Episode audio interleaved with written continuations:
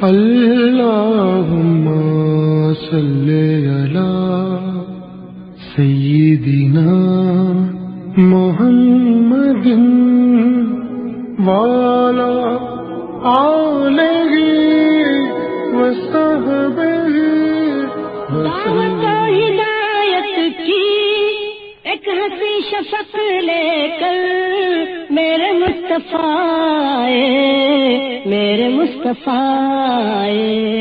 کفر کے اندھیروں میں نور کا طبق لے کر میرے مصطفیٰ میرے مصطفیٰ۔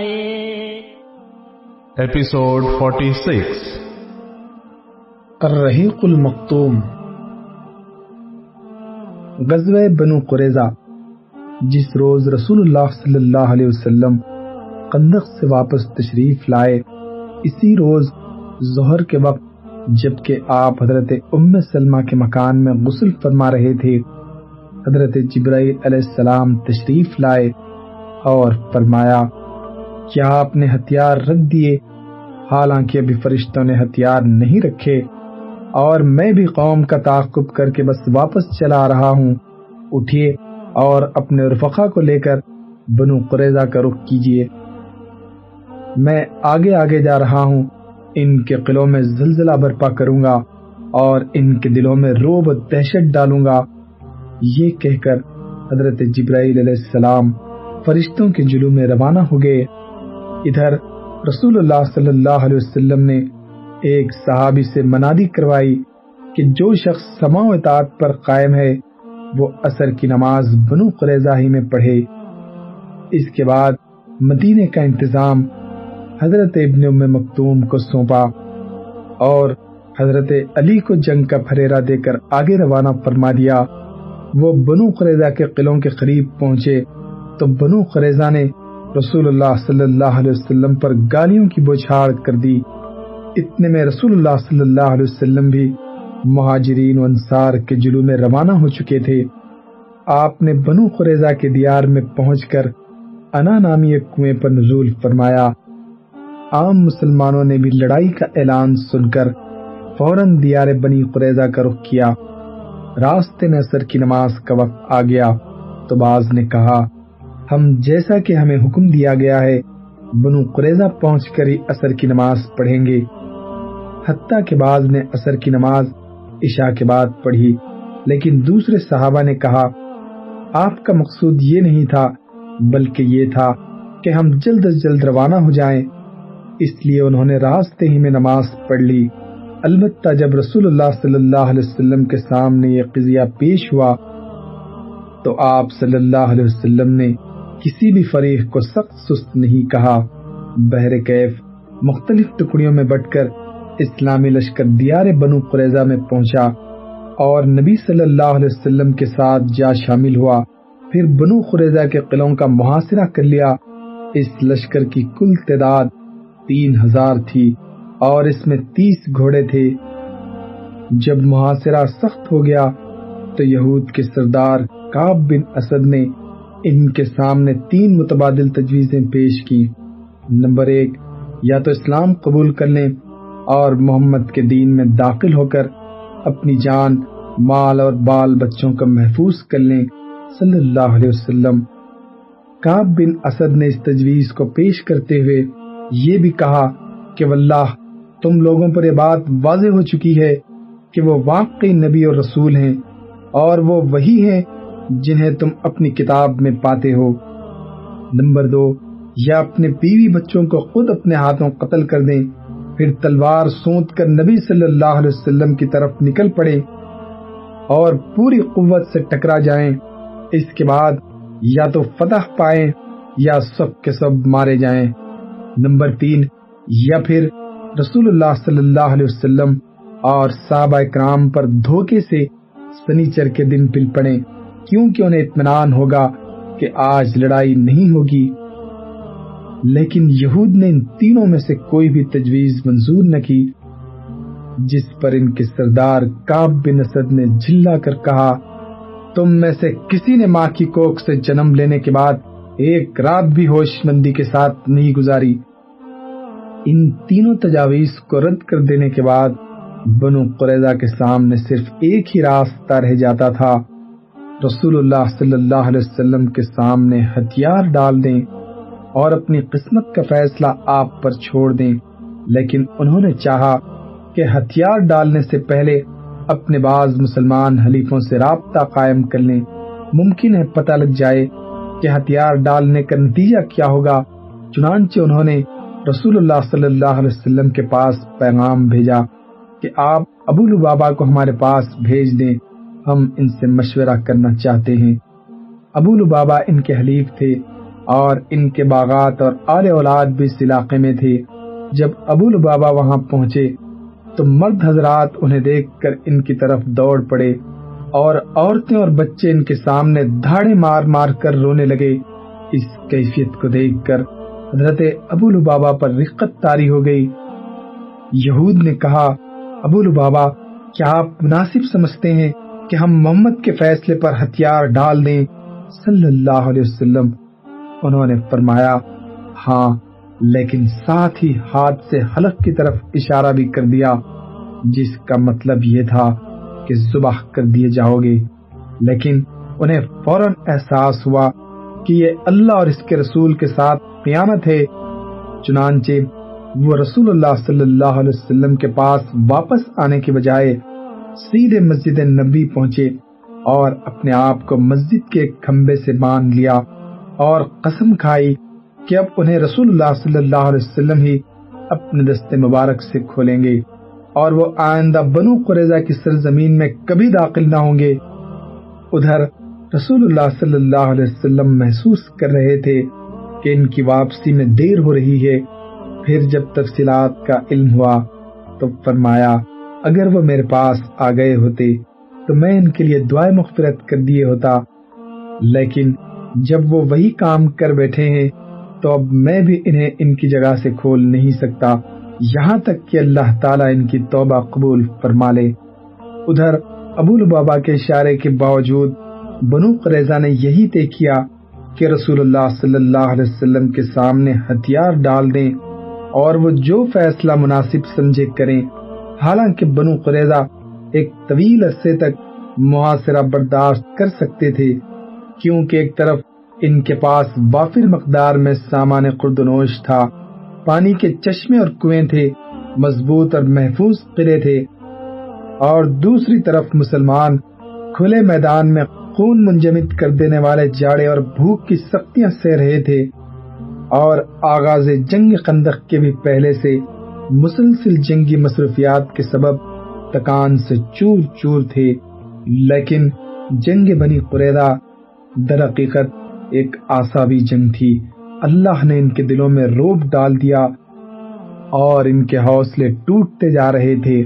پھر حوصلوں کی یہ شکستگی اس وقت انتہا کو پہنچ گئی جب حضرت علی بن ابی طالب اور حضرت زبیر بن عوام نے پیش قدمی فرمائی اور حضرت علی نے گرج کر یہ اعلان کیا کہ ایمان کے فوجیوں، اللہ کی قسم، اب میں بھی یا تو وہی چکھوں گا جو حمزہ نے چکھا۔ یا ان کا قلعہ فتح کر کے رہوں گا۔ چنانچہ حضرت علی کا یہ عزم سن کر بنو قریضہ نے جلدی سے اپنے آپ کو رسول اللہ صلی اللہ علیہ وسلم کے حوالے کر دیا کہ آپ جو فیصلہ مناسب سمجھے کریں۔ رسول اللہ صلی اللہ علیہ وسلم نے حکم دیا کہ مردوں کو باندھ دیا جائے۔ چنانچہ محمد بن مسلم انصاری کے زیر نگرانی ان سب کے ہاتھ باندھ دیے گئے اور عورتوں اور بچوں کو مردوں سے الگ کر دیا گیا۔ قبیل اوس کے لوگ رسول اللہ صلی اللہ علیہ وسلم سے عرض پرداز ہوئے کہ آپ نے بنو قینقا کے ساتھ جو سلوک فرمایا تھا، وہ آپ کو یاد ہی ہے۔ بنو قینقا ہمارے بھائی قدرج کے حلیف تھے اور یہ لوگ ہمارے حلیف ہیں۔ لہذا ان پر احسان فرمائیے۔ آپ نے فرمایا، کیا آپ لوگ اس پر راضی نہیں؟ کہ ان کے متعلق آپ ہی کا ایک آدمی فیصلہ کرے۔ انہوں نے کہا، کیوں نہیں؟ آپ نے فرمایا، تو یہ معاملہ سعد بن ماس کے حوالے ہے۔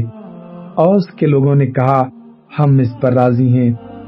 اس کے بعد آپ صلی اللہ علیہ وسلم نے حضرت سعد بن ماس کو بلا بھیجا۔ وہ مدینے میں تھے، لشکر کے ہمراہ تشریف نہیں لائے، کیونکہ جنگ قندق کے دوران ہاتھ کی رگ کٹنے کے سبب زخمی تھے، انہیں ایک گدھے پر سوار کر کے رسول اللہ صلی اللہ علیہ وسلم کی خدمت میں لایا گیا۔ جب قریب پہنچے تو ان کے قبیلے کے لوگوں نے انہیں دونوں جانب سے گھیر لیا اور کہنے لگے ساتھ اپنے حلیفوں کے بارے میں اچھائی اور احسان سے کام لیجیے گا۔ رسول اللہ صلی اللہ علیہ وسلم نے آپ کو اسی لیے حکم بنایا ہے کہ آپ ان سے حسن سلوک کریں۔ مگر وہ چپ چاپ تھے، کوئی جواب نہ دے رہے تھے۔ جب لوگوں نے گزارش کی بھرمار کر دی تو بولے، اب وقت آ گیا ہے کہ ساتھ کو اللہ کے بارے میں کسی ملامت گر کی پرواہ نہ ہو۔ یہ سن کر بعض لوگ اسی وقت مدینہ آ گئے اور قیدیوں کی موت کا اعلان کر دیا۔ اس کے بعد جب حضرت سعد نبی صلی اللہ علیہ وسلم کے پاس پہنچے تو آپ نے فرمایا، اپنے سردار کی جانب اٹھ کر بڑھو۔ لوگوں نے بڑھ کر جب انہیں اتار لیا تو کہا، اے سعد، یہ لوگ آپ کے فیصلے پر اترے ہیں۔ حضرت سعد نے کہا، کیا میرا فیصلہ ان پر نافذ ہوگا؟ لوگوں نے کہا جی ہاں۔ انہوں نے کہا، مسلمانوں پر بھی۔ لوگوں نے کہا جی ہاں۔ انہوں نے پھر کہا، اور جو یہاں ہے ان پر بھی۔ ان کا اشارہ رسول اللہ صلی اللہ علیہ وسلم کی طرف تھا۔ مگر اجلال و تعظیم کے سبب چہرہ دوسری طرف کر رکھا تھا۔ آپ نے فرمایا جی ہاں مجھ پر بھی۔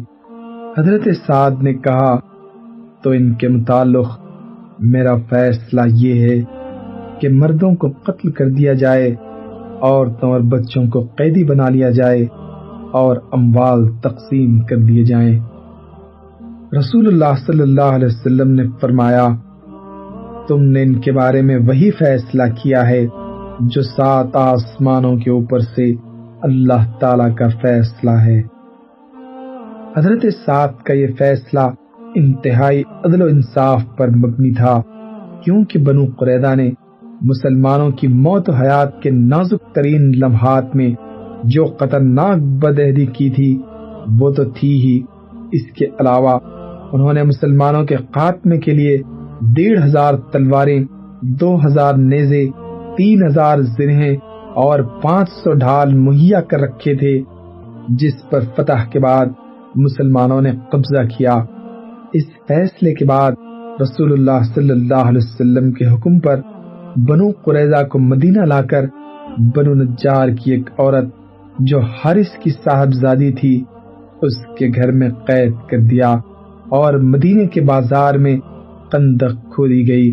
پھر انہیں ایک ایک جماعت کر کے لے جایا گیا اور ان قندقوں میں ان کی گردنیں مار دی گئیں۔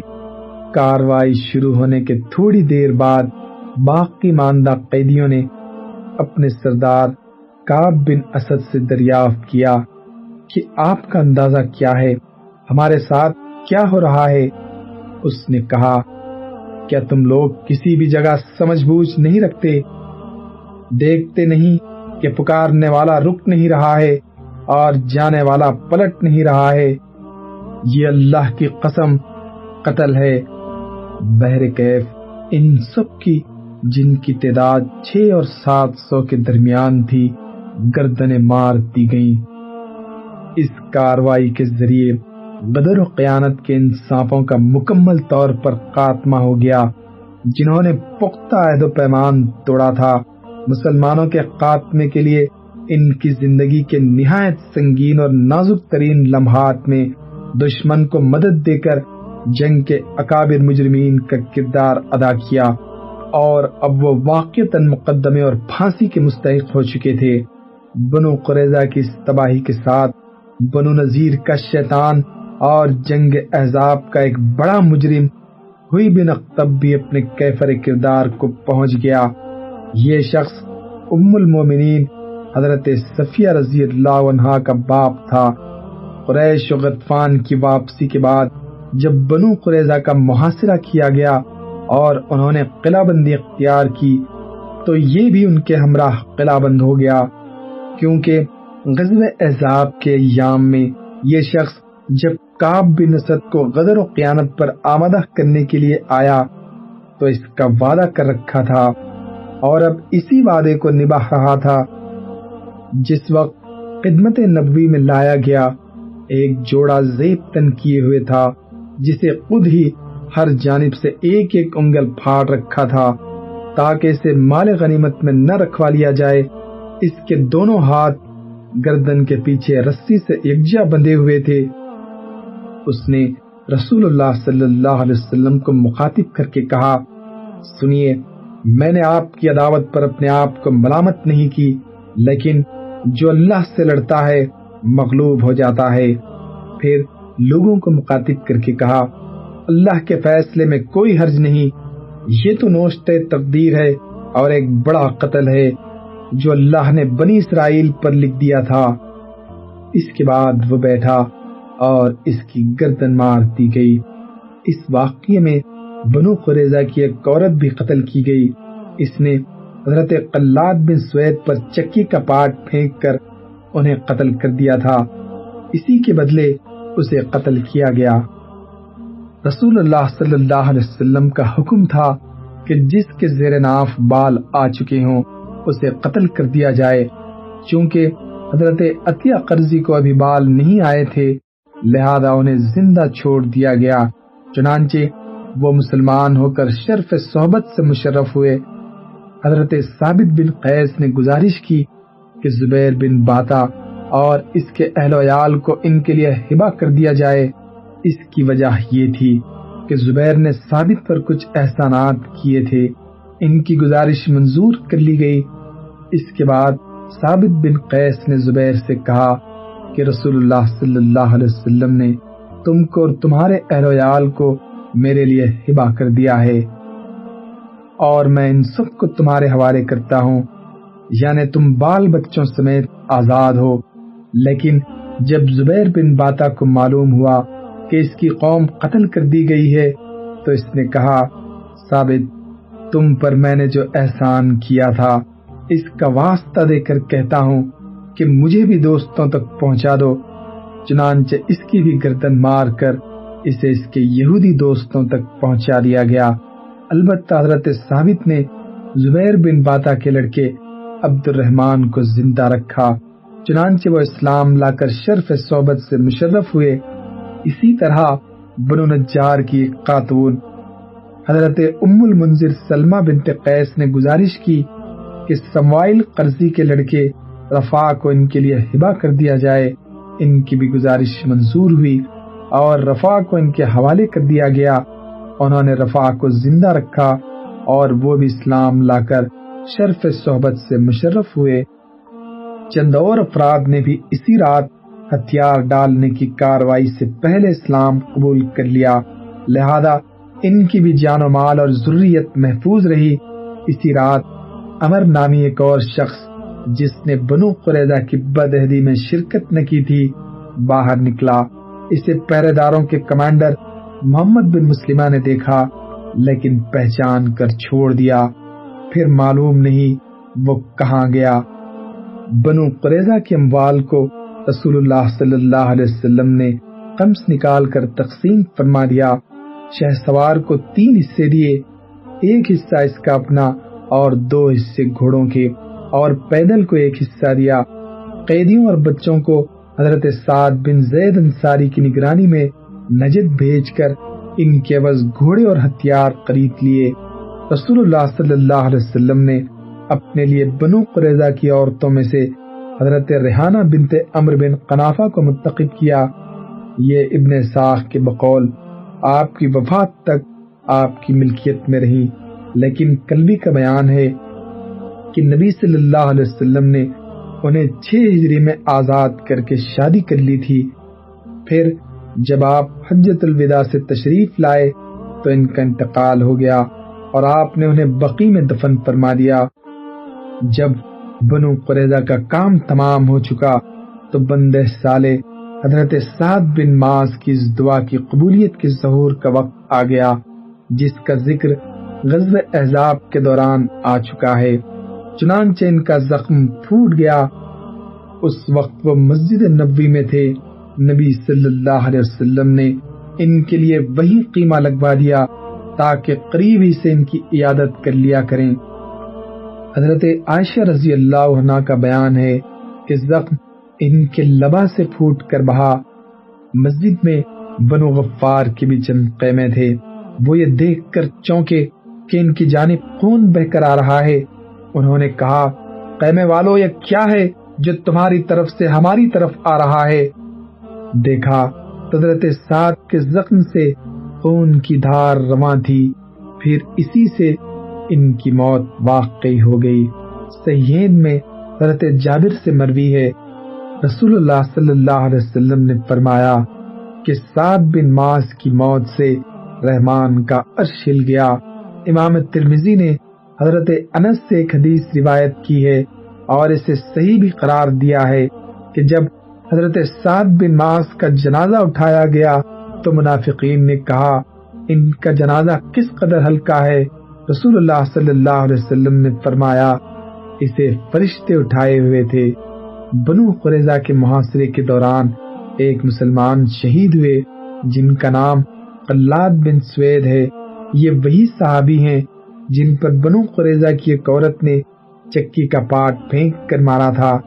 ان کے علاوہ حضرت اوکاشا کے بھائی ابو سنان بن محسن نے محاصرے کے دوران وفات پائی۔ جہاں تک حضرت ابو لبابا کا معاملہ ہے، تو وہ چھ رات مسلسل ستون سے بندھے رہے۔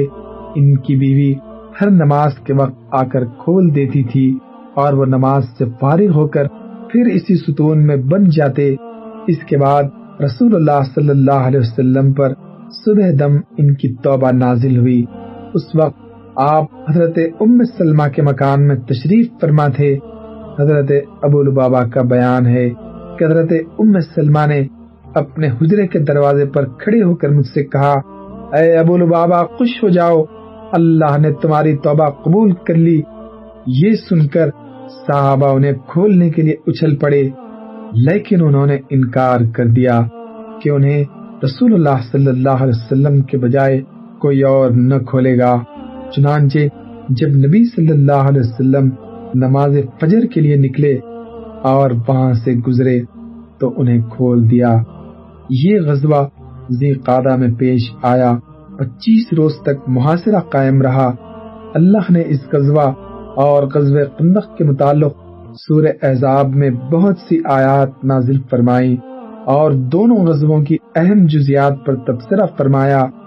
مومنین و منافقین کے حالات بیان فرمائے، دشمن کے مختلف گروہوں میں پھوٹ اور پست ہمتی کا ذکر فرمایا اور اہل کتاب کی بد عہدی کے نتائج کی وضاحت کی۔ غزوہ احزاب و قریضہ کے بعد کی جنگی مہمات نمبر ایک سلام بن ابی الحقیق کا قتل۔ سلام بن ابی الحقیق جس کی کنیت ابو رافع تھی، یہود کے ان اکابر مجرمین میں تھا، جنہوں نے مسلمانوں کے خلاف مشرقین کو برقلانے میں بڑھ چڑھ کر حصہ لیا اور مال و رسد سے ان کی امداد کی تھی۔ اس کے علاوہ رسول اللہ صلی اللہ علیہ وسلم کو ایزا بھی پہنچاتا تھا۔ اس لیے جب مسلمان بنو قریضہ سے فارغ ہو چکے تو قبیل قدرج کے لوگوں نے رسول اللہ صلی اللہ علیہ وسلم سے اس کے قتل کی اجازت چاہی کیونکہ اس سے پہلے کاب بن اشرف کا قتل قبیل اوس کے چند صحابہ کے ہاتھوں ہو چکا تھا۔ اس لیے قبیل قدرت کی خواہش تھی کہ ایسا ہی کوئی کارنامہ ہم بھی انجام دیں۔ اس لیے انہوں نے اجازت مانگنے میں جلدی کی۔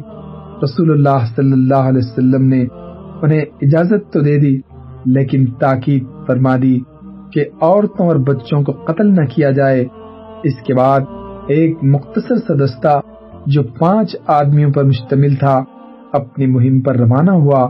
یہ سب کے سب قبیل قدرت کی شاخ بنو سلمہ سے تعلق رکھتے تھے اور ان کے کمانڈر حضرت عبداللہ بن اتیک تھے۔ اس جماعت نے سیرے قیبر کا رخ کیا، کیونکہ ابو رافع کا قلعہ وہی تھا۔ جب قریب پہنچے تو سورج غروب ہو چکا تھا اور لوگ اپنے ڈھور ڈنگر لے کر واپس ہو چکے تھے۔ عبداللہ بن اتیک نے کہا، تم لوگ یہی ٹھہرو، میں جاتا ہوں۔ اور دروازے کے پہرے دار کے ساتھ کوئی لطیف ہیلا اختیار کرتا ہوں۔ ممکن ہے اندر داخل ہو جاؤں۔ اس کے بعد وہ تشریف لے گئے اور دروازے کے قریب جا کر سر پر کپڑا ڈال کر یوں بیٹھ گئے۔ گویا قضائے حاجت کر رہے ہیں۔ پہرے دار نے زور سے پکار کر کہا او اللہ کے بندے، اگر اندر آنا ہے تو آجا ورنہ میں دروازہ بند کرنے جا رہا ہوں۔ عبداللہ بن اتیق کہتے ہیں کہ میں اندر گھس گیا اور چھپ گیا۔ جب سب لوگ اندر آ گئے، تو پہرے دار نے دروازہ بند کر کے ایک کھوٹی پر چابیاں لٹکا دی کچھ دیر بعد جب ہر طرف سکون سا ہو گیا تو میں نے اٹھ کر چابیاں لی اور دروازہ کھول دیا۔ ابو رافع بالا خانے میں رہتا تھا اور وہاں مجلس ہوا کرتی تھی۔ جب اہل مجلس چلے گئے تو میں اس کے بالا خانے کی طرف چڑھا۔ میں جو کوئی دروازہ بھی کھولتا تھا، اسے اندر کی جانب سے بند کر لیتا تھا۔ میں نے سوچا کہ اگر لوگوں کو میرا پتہ لگ بھی گیا تو اپنے پاس ان کے پہنچنے سے پہلے پہلے ابو رافع کو قتل کر لوں گا۔ اس طرح میں اس کے پاس پہنچ تو گیا، لیکن وہ اپنے بال بچوں کے درمیان ایک تاریخ کمرے میں تھا اور مجھے معلوم نہ تھا کہ وہ اس کمرے میں کس جگہ ہے۔ اس لیے میں نے کہا، ابو رافع، اس نے کہا، یہ کون ہے؟ میں نے جھٹ آواز کی طرف لپک کر اس پر تلوار کی ایک ضرب لگائی، لیکن میں اس وقت ہڑبڑایا ہوا تھا۔ اس لیے کچھ نہ کر سکا۔ ادھر اس نے زور کی چیخ ماری۔ لہذا میں جھٹ کمرے سے باہر نکل گیا اور ذرا دور ٹھہر کر پھر آ گیا اور آواز بدل کر بولا، ابو رافع، یہ کیسی آواز تھی؟ اس نے کہا، تیری ماں برباد ہو، ایک آدمی نے ابھی مجھے اس کمرے میں تلوار ماری ہے۔ عبداللہ بن اتیق کہتے ہیں کہ اب میں نے ایک زوردار ضرب لگائی۔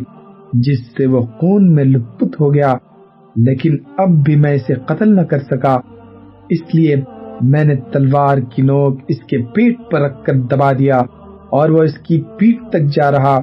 میں سمجھ گیا کہ میں نے اسے قتل کر لیا ہے۔ اس لیے اب میں ایک ایک دروازہ کھولتا ہوا واپس ہوا اور ایک سیڑھی کے پاس پہنچ کر یہ سمجھتے ہوئے کہ زمین تک پہنچ چکا ہوں۔ پاؤں رکھا تو نیچے گر پڑا۔ چاند رات تھی، پنڈلی سرک گئی۔ میں نے پگڑی سے اسے کس کر باندھا اور دروازے پر آ کر بیٹھ گیا اور جی ہی جی میں کہا کہ آج جب تک یہ معلوم نہ ہو جائے کہ میں نے اسے قتل کر لیا ہے، یہاں سے نہیں نکلوں گا۔ چنانچہ جب مرغ نے بانگ دی تو موت کی خبر دینے والا قلعے کی فصیل پر چڑھا۔ اور بلند آواز سے پکارا کہ میں اہل اعجاز کے تاجر ابو رافع کی موت کی اطلاع دے رہا ہوں۔ اب میں اپنے ساتھیوں کے پاس پہنچا اور کہا، بھاگ چلو۔ اللہ نے ابو رافع کو کیفر کردار تک پہنچا دیا۔ چنانچہ میں نبی صلی اللہ علیہ وسلم کی خدمت میں حاضر ہوا اور آپ سے واقعہ بیان کیا تو آپ نے فرمایا، اپنا پاؤں پھیلاؤ۔ میں نے اپنا پاؤں پھیلایا آپ نے اس پر اپنا دست مبارک پھیرا اور ایسا لگا گویا کوئی تکلیف تھی ہی نہیں۔ یہ صحیح بخاری کی روایت ہے۔ ابن ساخ کی روایت یہ ہے کہ ابو رافع کے گھر میں پانچوں صحابہ کرام گھسے تھے۔ اس سریے کی روانگی زی قادہ یا ذیل حجہ پانچ ہجری میں زیر عمل آئی تھی۔ جب رسول اللہ صلی اللہ علیہ وسلم احزاب اور قریضہ کی جنگوں سے فارغ ہوئے اور جنگی مجرمین سے نمٹ چکے، تو ان قبائل اور عراق کے خلاف تعدیبی حملے شروع کی، جو امن و سلامتی کی راہ میں سنگ گرام بنے ہوئے تھے اور قوت قاہرہ کے بغیر پرسکون نہیں رہ سکتے تھے۔ ذیل میں سلسلے کے سرایا اور غزوات کا اجمالی ذکر کیا جا رہا ہے۔ نمبر دو سریع محمد بن مسلمہ۔ احزاب و قریضہ کی جنگوں سے فراغت کے بعد یہ پہلا سریہ ہے جس کی روانگی عمل میں آئی۔ یہ تیس آدمیوں کی مختصر سی نفری پر مشتمل تھا۔ اس سریے کو نجد کے اندر بکرات کے علاقے میں ذریعے کے آس پاس کرتا نامی مقام پر بھیجا گیا۔ ذریعہ اور مدینہ کے درمیان سات رات کا فاصلہ ہے۔ روانگی دس محرم چھ ہجری کو عمل میں آئی اور نشانہ بنو بکر بن کلاب کی ایک شاخ تھی۔ مسلمانوں نے چھاپا مارا تو دشمن کے سارے افراد بھاگ نکلے۔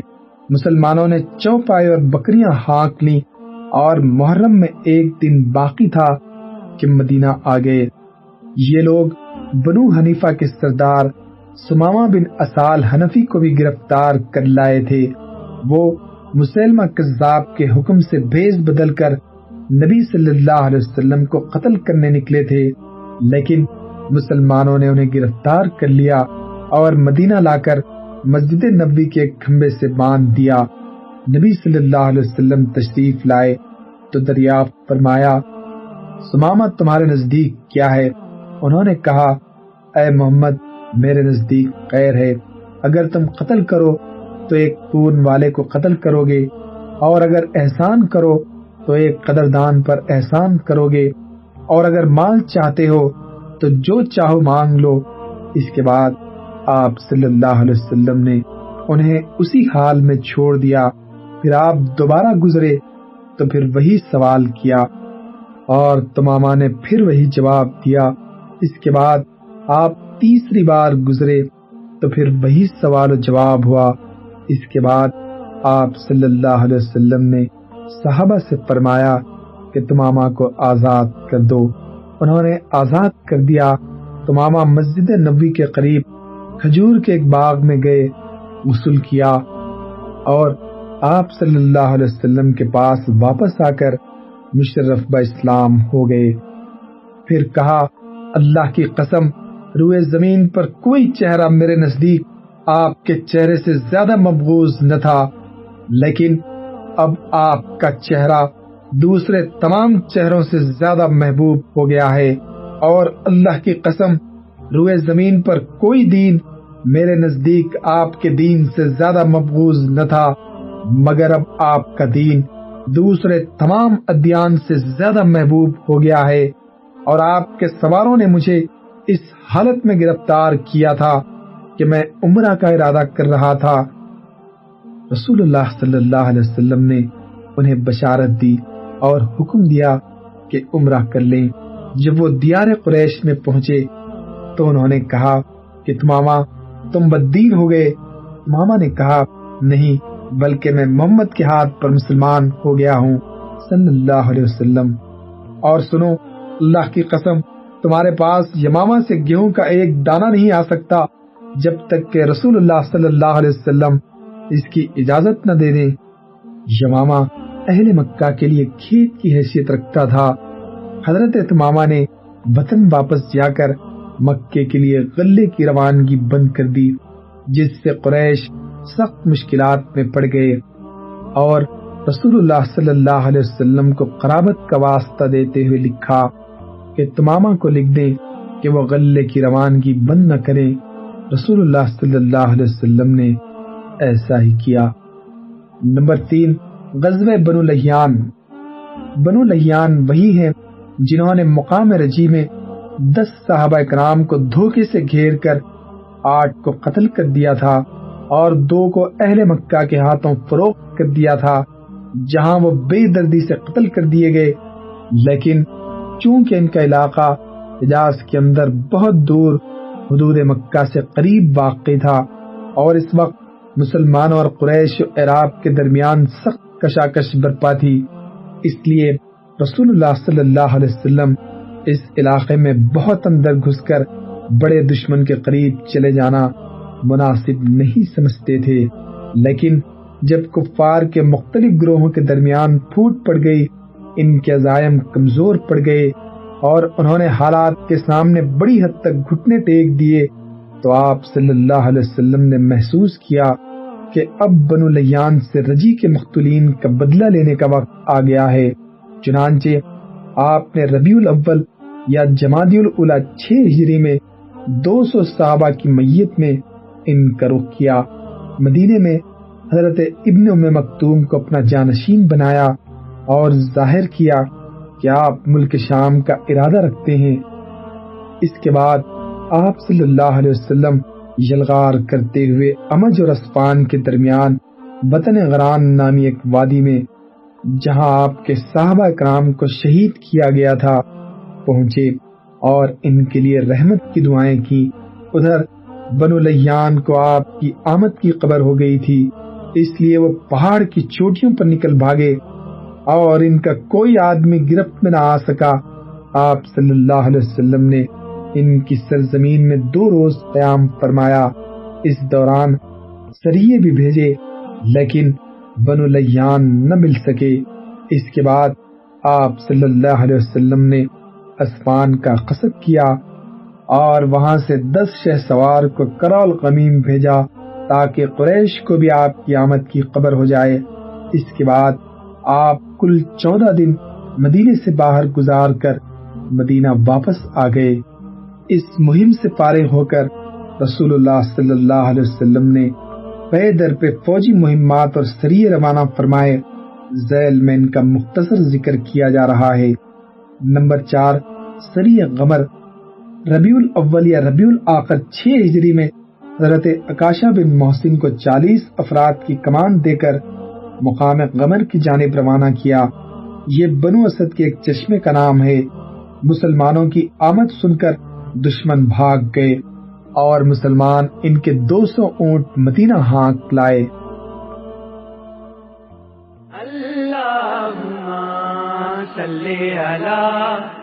محمد والا آلہ وصحبہ وسلم۔ اللہم صلی علی